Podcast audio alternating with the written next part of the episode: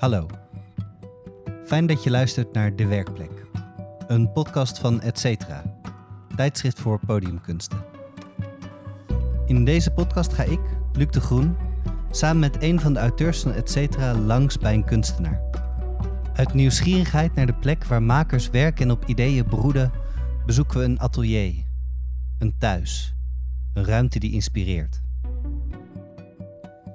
Deze aflevering bezoek ik samen met Carolina Maciel de França het huis en de werkplek van Peter de Graaf. Schrijver, toneelspeler en theatermaker. Maar eerst spreek ik met Carolina in een steegje in Antwerpen. Wij staan schuin tegenover het huis van Peter de Graaf.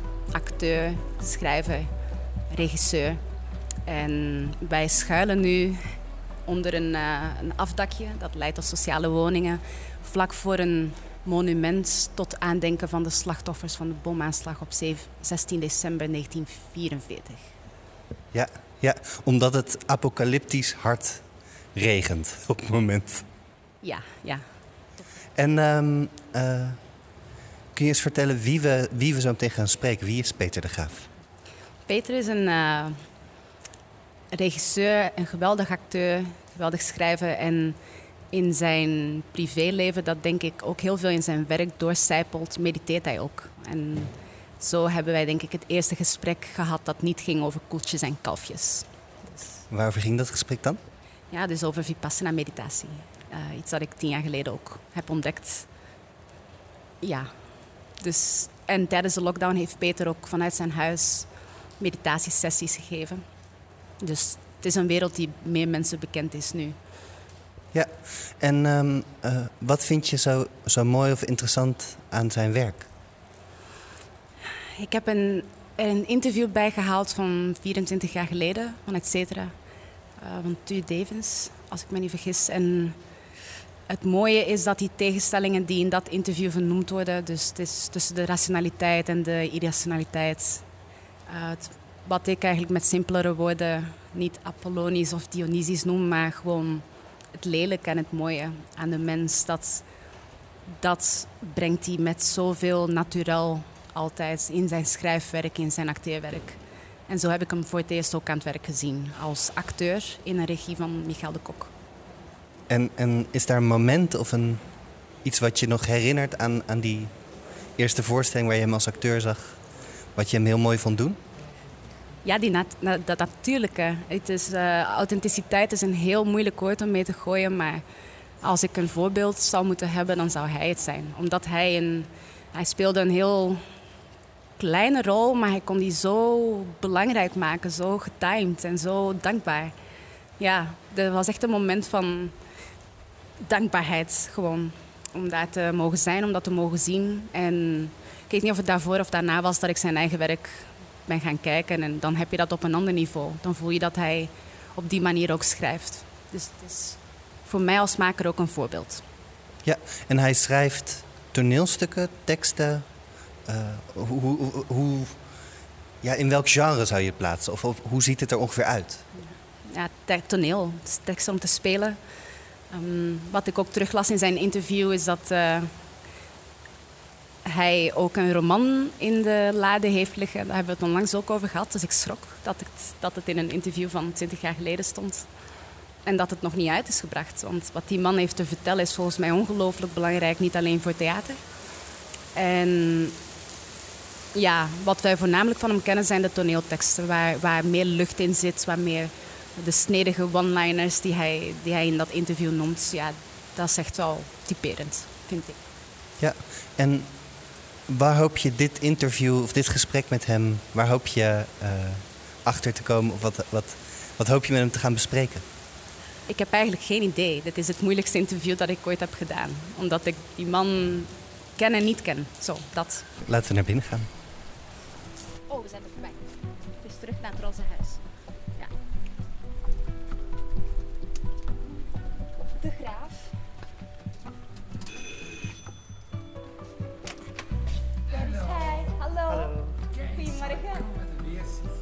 eerst laten gaan, want hij heeft eh, geen. Kom maar, kom maar, kom maar, kom maar. Oh ja, jullie zijn al bezig. We kunnen overal beginnen. Ik wil nog wel even vermelden dat Louise hier is. Louise is jouw hond. Mm. Ze ligt nu een beetje aan mijn voeten te knabbelen aan een bal, maar wij zitten eigenlijk heel stil op een stoel allebei, alle drie. Het is Louise. Als het lawaai is, die, die is lawaai Maken, achter, achtergrond lawaai is van Louise. Ik vind dat ze er dus ze, ze is erbij. Ze is erbij. Dank je om ons te ontvangen hier bij jou thuis, Peter. Ja, het is plezier. Ik ben heel benieuwd wat voor vragen er gaan komen. En wat ik ga zeggen, want dat weet ik nooit op voorhand. Ik weet Het ook niet wat... voorbereid.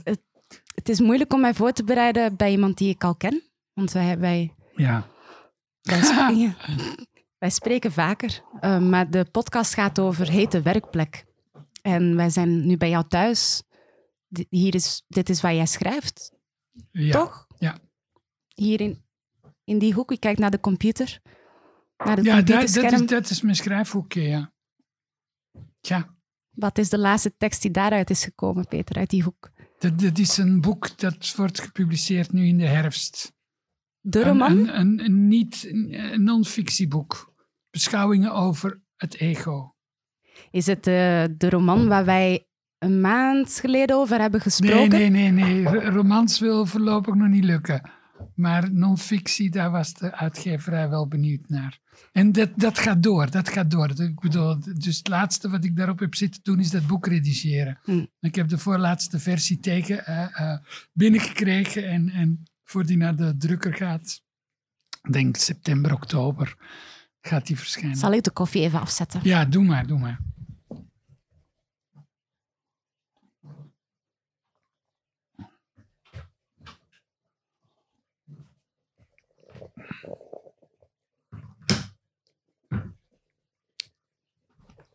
Ik voel mij wel thuis. Hè. Heel goed. Kun je de titel nog eens zeggen van dat boek? Zeg het nog eens? De titel van, je, van het boek dat komt? Ja, dat ligt een beetje. Wie ben ik? Maar dat is, dat, is, dat is de titel die de uitgeverij erop geplakt heeft. De titel die jij daarvoor gaf was iets anders. Hè? Ja, Bedenkingen over? Ja nee, dat, dat is de ondertitel. Eh, maar ik had, ik had liever De Kamerolifant als titel gezien.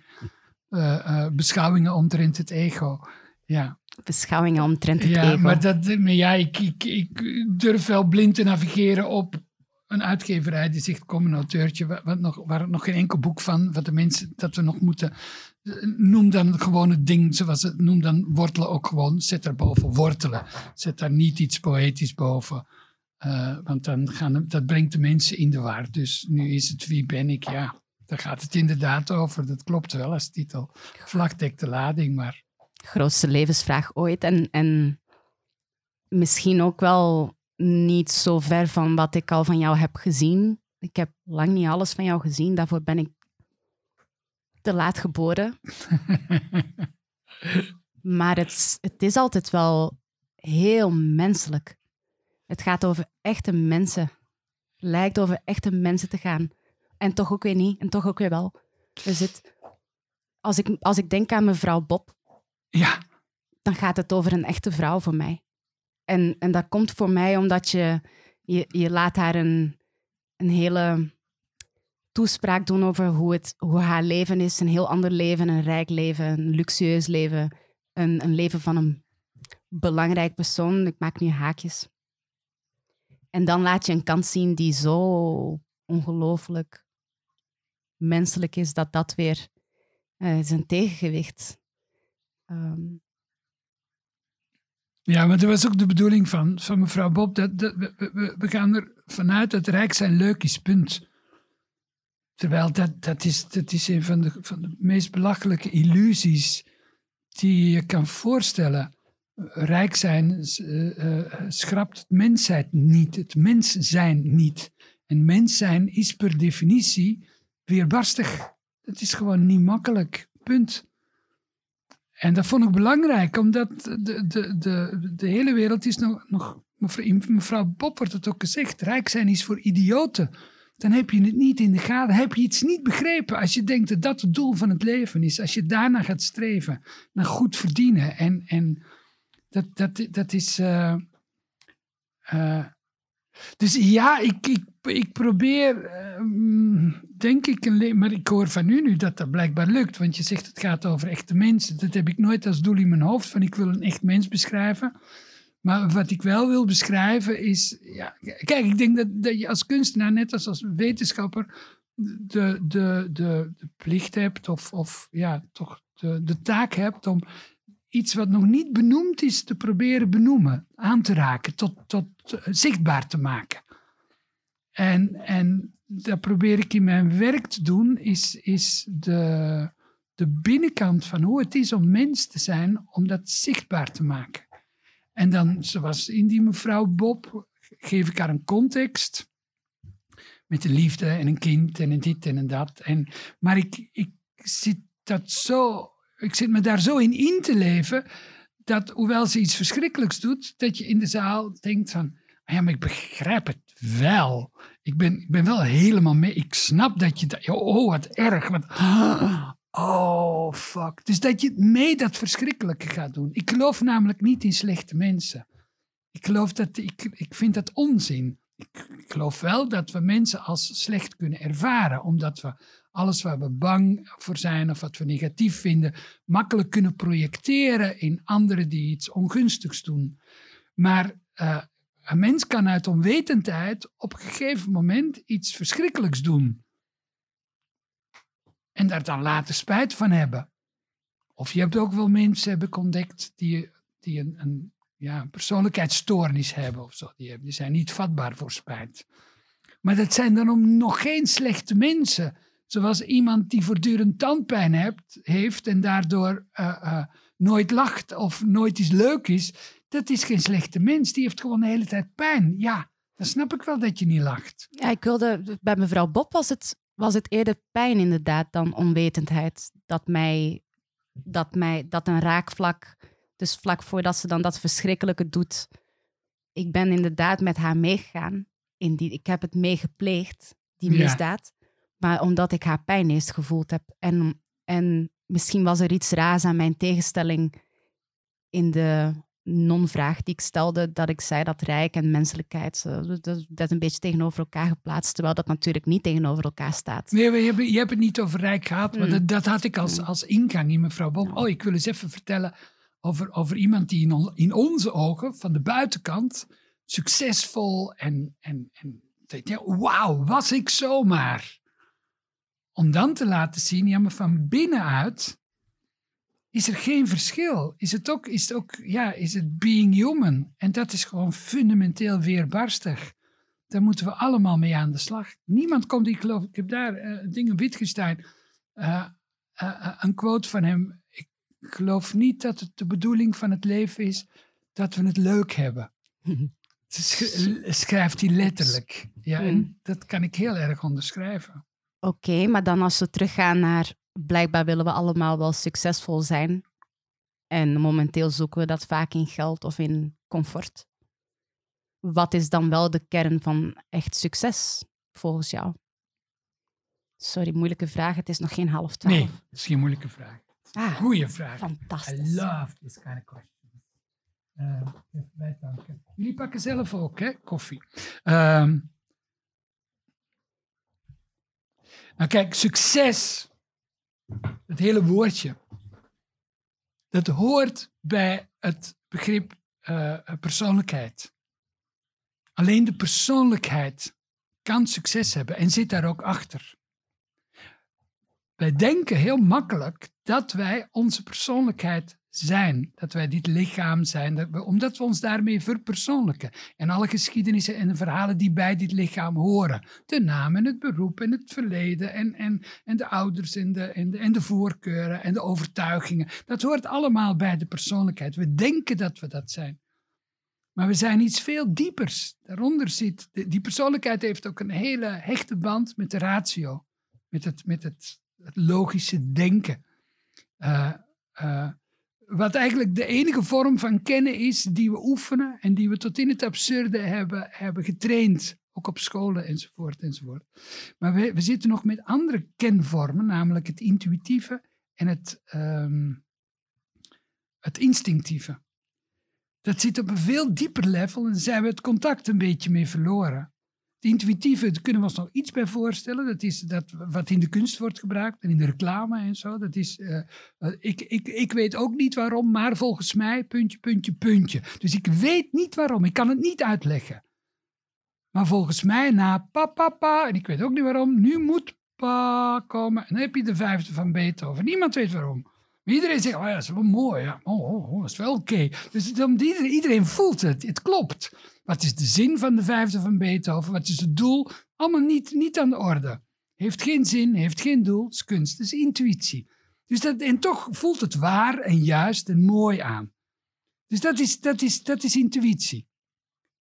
En dan hebben we een nog diepere vorm van kennen, maar dat, dat het instinct. Rudolf Steiner die, die vertelt erover, de, de Zwitserse, Oostenrijkse filosoof en grondlegger van de Steinerschool. Uh, zoals een vogel weet hoe die een nest moet bouwen, instinctief, zo weten mensen instinctief naar welke plekken ze zich moeten begeven om die mensen te ontmoeten waarbij de rest van hun leven zich zal afspelen. Dus dat zit helemaal onder de radar. Wij weten niet dat we, dat we ergens gestuurd dat vliegtuig pakken waarop we de vrouw ontmoeten waarmee we trouwen en kinderen krijgen. Mijn ratio heeft moeite met het instinctieve te onderscheiden van het intuïtieve. Ik zal het concreter maken. Als je net op het nippertje een auto-ongeluk vermijdt, waarna je stijf van de adrenaline ziet bij te komen in de pekstrook de afloop, dat is je intuïtie. Je noemt het dan je bewaarengel. Maar dat is, dat, toen was je, uh, je, je instinct. Toen was je instinct aan het werk. Je instinct nam het over. En deed veel sneller en correcter en accurater wat nodig was om het auto-ongeluk te vermijden.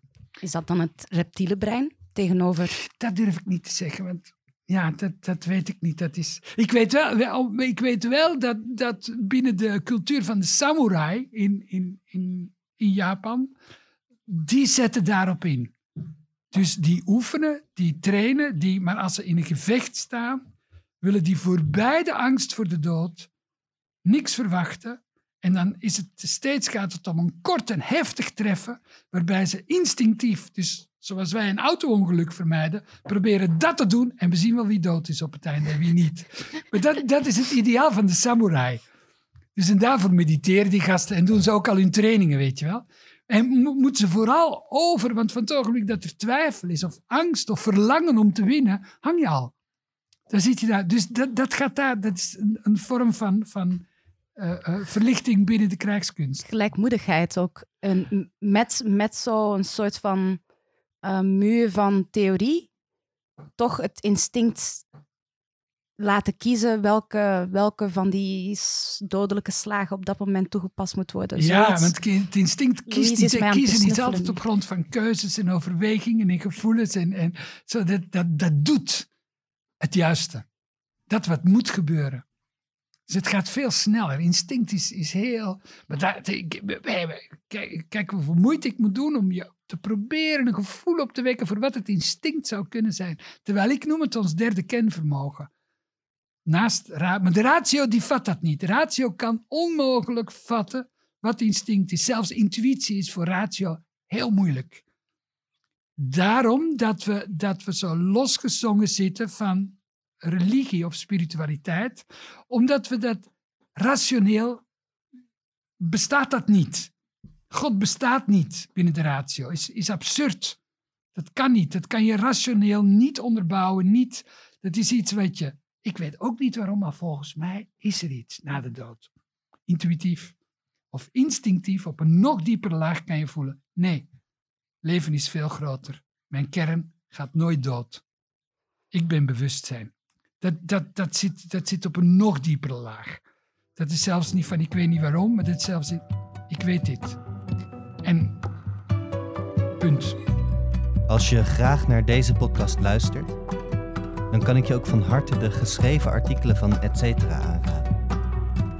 En voor deze aflevering in het bijzonder het artikel Een mens, schudden voor gebruik, dat Tuur Devens in 1995 schreef.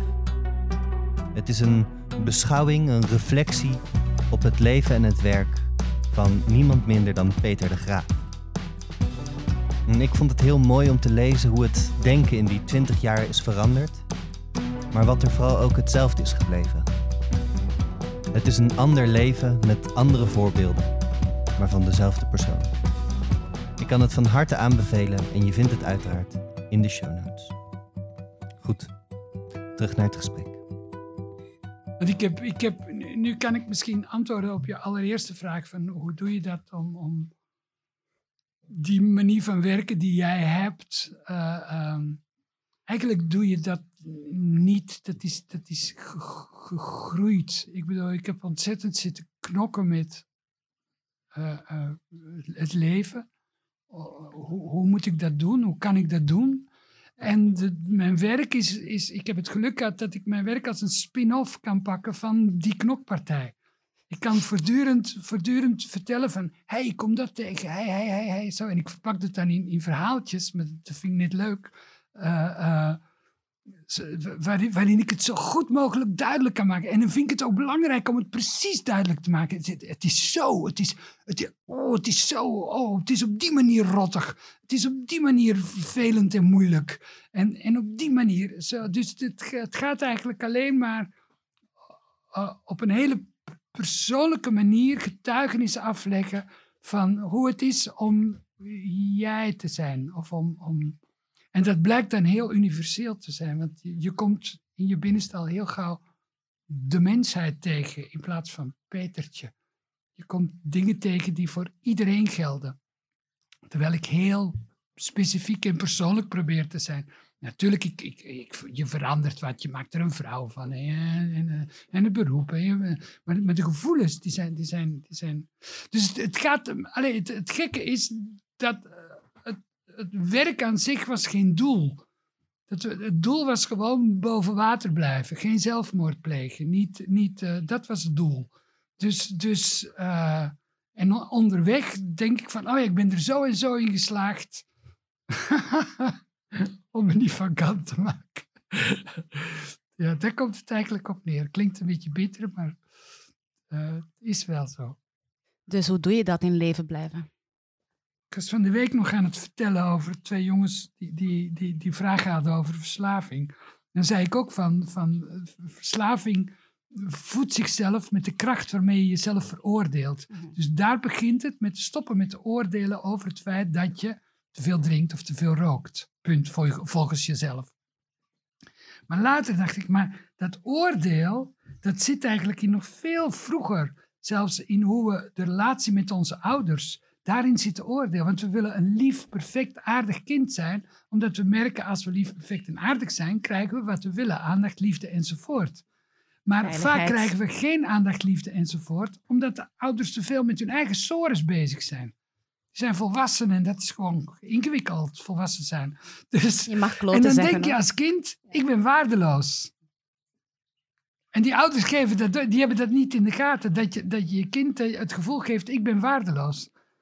Dat kan gewoon zijn, die vader gaat heel vaak uit werken. Of, of, dus het is echt een hele gewone gang van zaken. Dus we hebben allemaal een soort ingebouwde dingen van ik ben fundamenteel waardeloos. Als je dan gaat roken en je vindt dat je te veel rookt, dan wordt dat oordeel wat je over dat roken hebt, wordt een bevestiging van het kinderlijke gevoel, ik ben fundamenteel waardeloos. Daar hangt dan meteen bij, ja, want mijn vader ging ook altijd werken. Als ik echt lief en aardig was, dan zou hij zoveel niet werken. Dan zou hij wel maken dat hij thuis was bij mij, omdat het leuk was bij mij. Natuurlijk is het niet leuk bij mij, want ik ben saai. Dus, dus dat, is, dat is een heel groot ding waar je meteen aan zit te werken. Als je zegt niet oordelen, als je zegt van uh, ik moet mijn, mijn gedachten liefdevol terughalen. Is voor het eerst dat je tegen dat kind wat iets doet wat niet de bedoeling is, vol vriendelijkheid zegt: Kom schat, we gaan terug naar hier. Dus dat ben je aan het doen. Dat is een hele moeilijke oefening. Dus weet dat je tegen je eigen binnenste kind, wat zichzelf veroordeelt, omdat het met zichzelf omgaat, zoals het denkt dat er ouders met haar omgaan, dat je daar voor de allereerste keer een ander geluidje tegen aan het zeggen bent. Op een andere manier aan het zeggen. Kom schat, we gaan terug bij de adem. Hier in het kussen. Hier, kom bij mij. Kom bij mij. En dan ben je voor je eigen, voor de allereerste keer, je eigen perfecte ouder. Super oefening. Want je gaat merken, het kind van binnen begint vertrouwen te krijgen. In jou. Die er altijd is. die al haar verhalen kent, omdat het overal bij was. En ik kan het nou heel makkelijk en gauw even vertellen, maar om het te realiseren, it takes time. It takes time.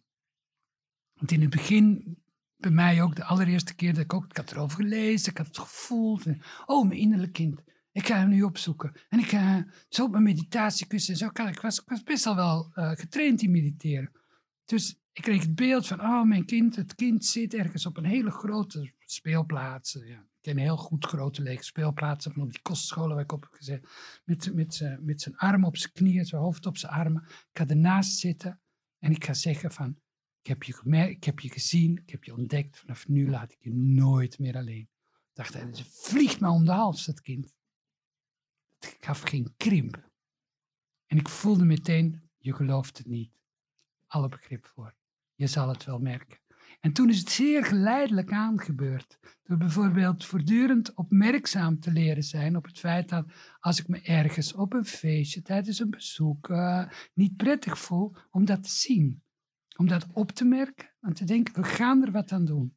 Wacht, ik ga tegen de mevrouw die het feestje heeft georganiseerd gezegd, we moeten morgen vroeg op en ik ga op een elegante manier zorgen dat we hier weg kunnen.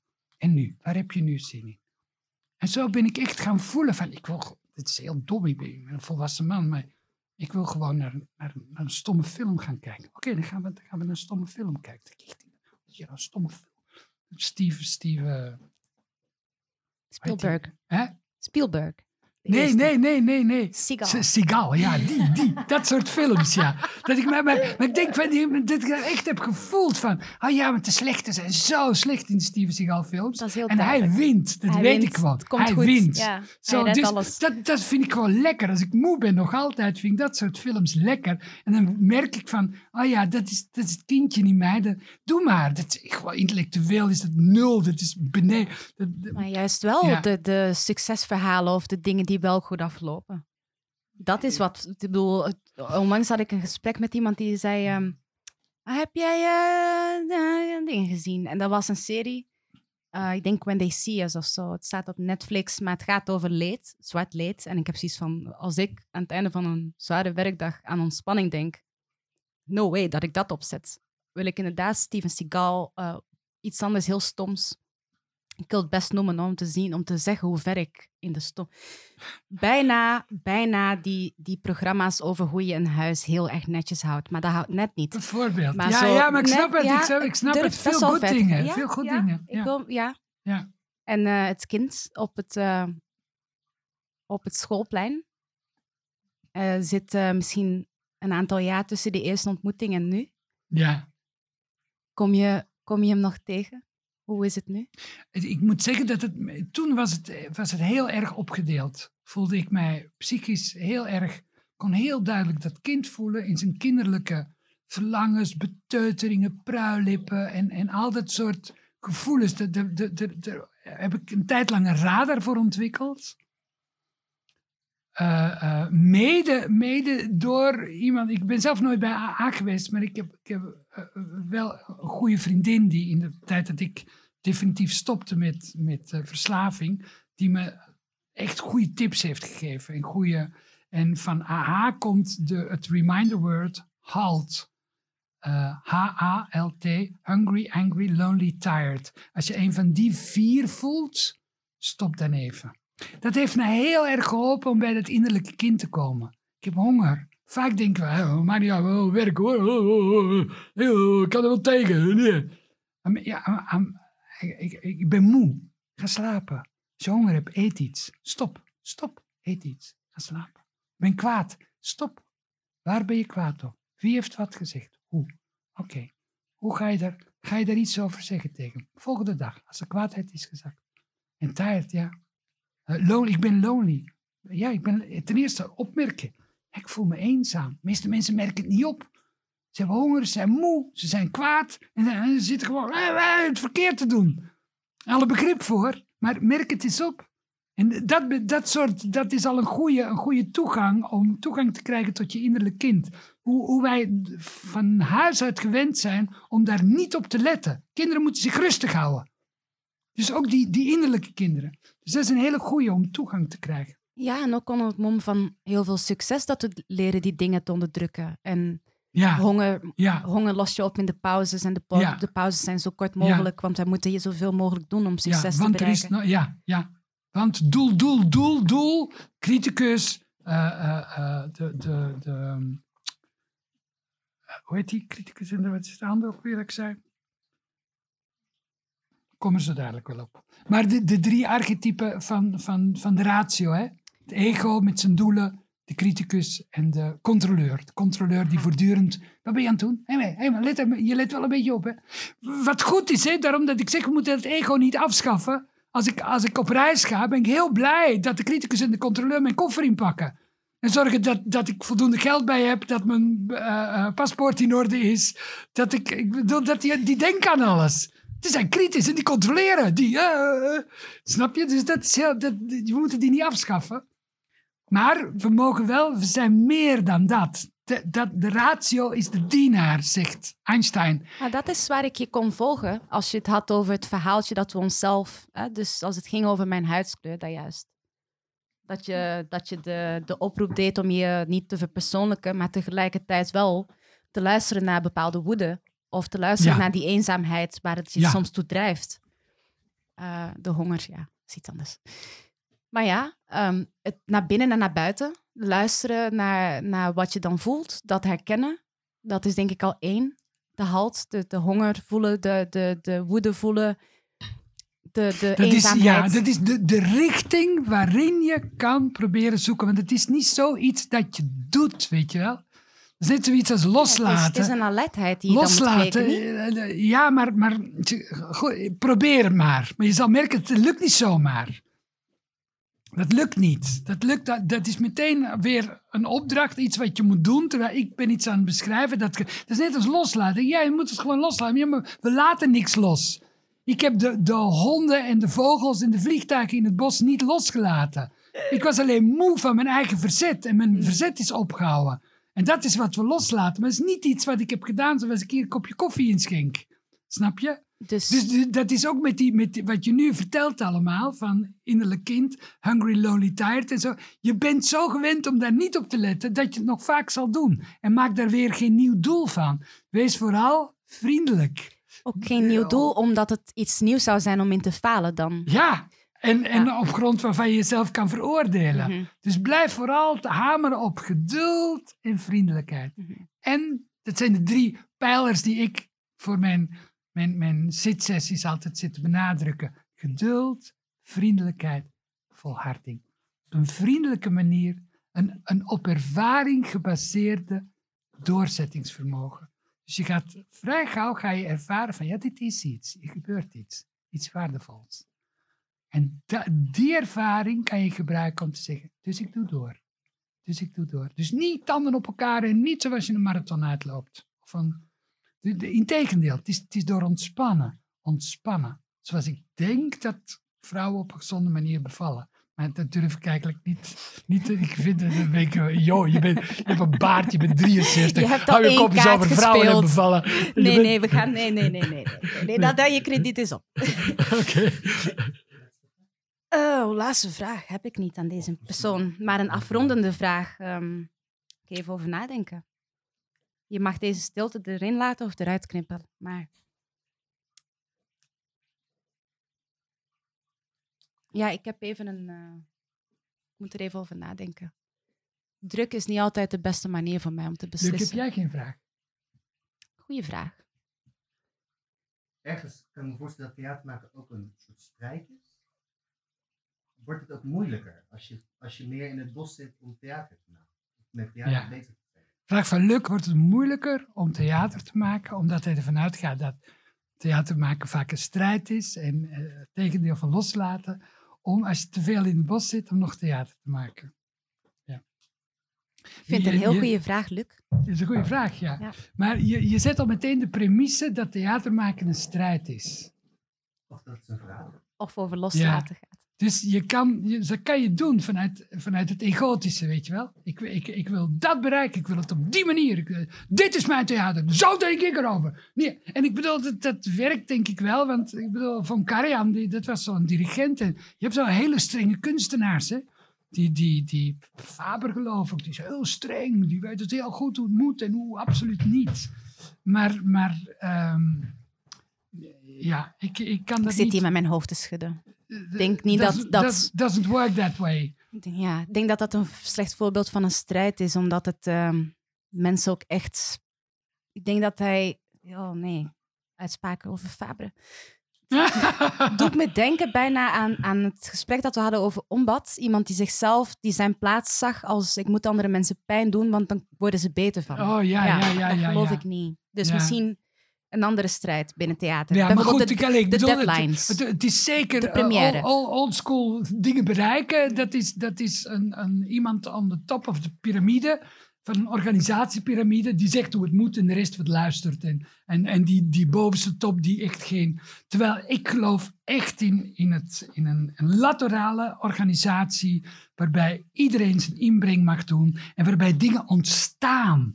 Dingen ontstaan doordat er... eh, eh, ja, doordat, doordat, doordat je, je voelt wat werkt en wat niet werkt. En je probeert en je blijft proberen. Trial and error. Veel intuïtiever. Wat trouwens, wat trouwens op aarde aan het komen is hoor. Ik heb dat tot mijn grote plezier ben ik mij aan het verdiepen in de boeken van en de, ges- de, de gesprekken van eh, Christina von Draaien. Ken je die? Nee. Dat nee. is een Zwitsers meisje van nog geen twintig, ik denk 18 nu. En die is eh multi-helderziend of zo. Die, die, eh, die weet heel veel en die zegt gewoon van toen ze acht was: Ik ben op de wereld om de mensheid te helpen. En die vertelt over hoe de, hoe de, hoe de dingen in elkaar zitten. En zij, zij, zij zegt daarbij ook, zij vertelt hoe, hoe dingen uit zichzelf ontstaan. Hoe, hoe, je, hoe je eigenlijk bijna niks moet doen. Niks, niks doen wil niet zeggen dat je, dat je gewoon met je, op je handjes gaat zitten. Ik bedoel, als ik honger heb, dan steek ik gewoon een boterham onder in mijn hoofd. Daar moet ik niks voor doen. Dat, dat gebeurt automatisch. Dus zo krijg je eh, intuïties, je krijgt ideeën over. En je, je gooit die naar buiten. En je ziet wel welke blijft hangen. Als ik met mijn acteurs praat, kan ik soms fantastische ideeën hebben, maar ik zie ze begrijpen het niet. Pedaalemmertje in. Zoek verder naar iets dat ze wel begrijpen. Waar, ik ze wel zie van, ah, deze vonk schiet over. En we zien wel waar we terechtkomen. En dat is een veel rijker, spannender, leuker traject dan... Ik ben hier de grote man. Ik neem alle verantwoordelijkheid. En eh, ik, ik, ik zorg ervoor... En dan, nadien ook helemaal in zak en as zitten. Als er iemand, iemand ook maar een beetje kritiek heeft. Ik heb altijd zoiets van, ja, we zijn zo ver gesprongen. We hebben ons best gedaan. Het enige wat je kan doen is onbekommerd. Dus zonder je iets aan te trekken van het resultaat. Dat vind ik heel belangrijk. I don't care if it's good of bad. Dat denk ik heel dikwijls tijdens een maakproces. Dan wordt het maar een slecht stuk.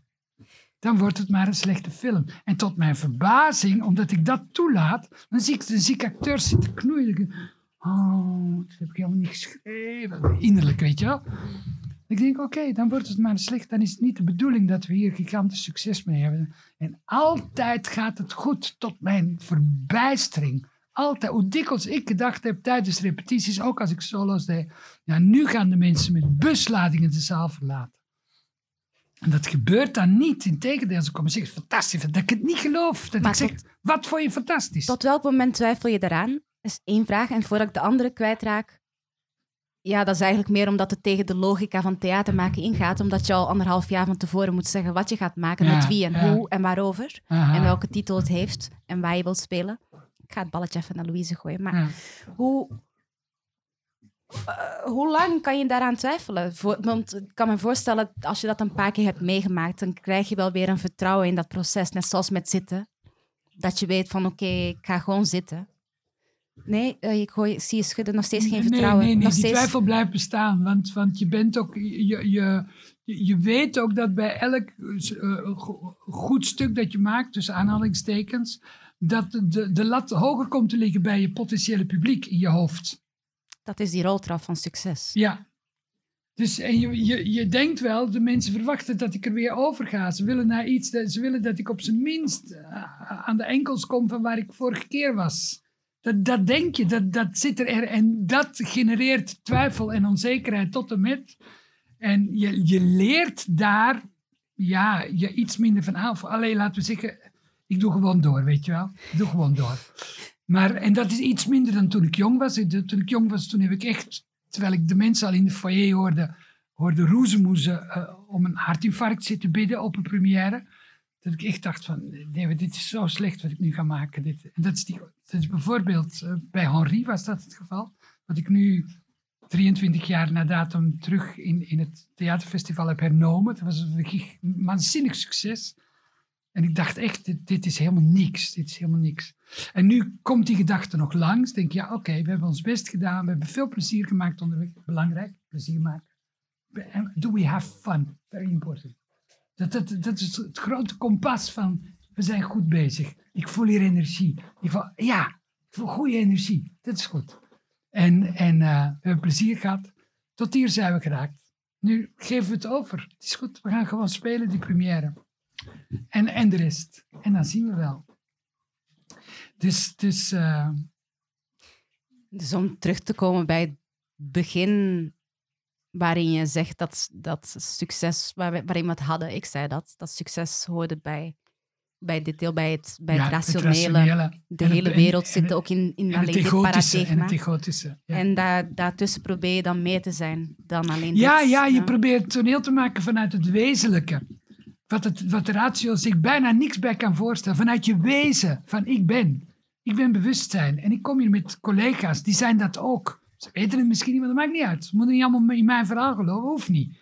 Als ik er maar in geloof. Ik kan ze zo zien. Dit zijn zielen. Ik, ik, dit zijn mensen zoals ik, die zijn op dezelfde manier gelukkig als ik. Ik kan ze aandacht geven, ik kan ze complimentjes geven. They like it. Ze bloeien op. zoals je een plant water en licht geeft, weet je wel. En zo kan je, kan je werken met, uh, en tot, tot goede resultaten komen. Maar het, het, is dus tegen de, ja, een strijd met jezelf misschien. Met je, met je vooroordelen. Of met de verschillende lagen van je bewustzijn. Ja, dan. ja daar speelt de strijd zich af. Maar, maar niet, niet op de werkvloer. Als het goed is, is er op de werkvloer geduld, vriendelijkheid en liefde. Het is niet goed, het is niet erg, doe het nog eens. En doorzetting. Doorzetting. Geef niet op, doe het nog eens. Dat hoort bij de, het mantra, dus volharding, vriendelijkheid, GVG en geduld. Geduld, volharding, en vriendelijkheid. Dankjewel, Peter. Alsjeblieft. Je luisterde naar De Werkplek, een podcast van Etcetera, tijdschrift voor podiumkunsten. Muziek die je hoorde is van Pablo Casella. Logo is gemaakt door Wart Herweg. Je vindt de artikelen van Etcetera in print of op de website e-cetera.be. Volg ons op Instagram en Facebook om altijd op de hoogte te zijn van het laatste nieuws. Mijn naam is Luc de Groen. Bedankt voor het luisteren en tot de volgende keer.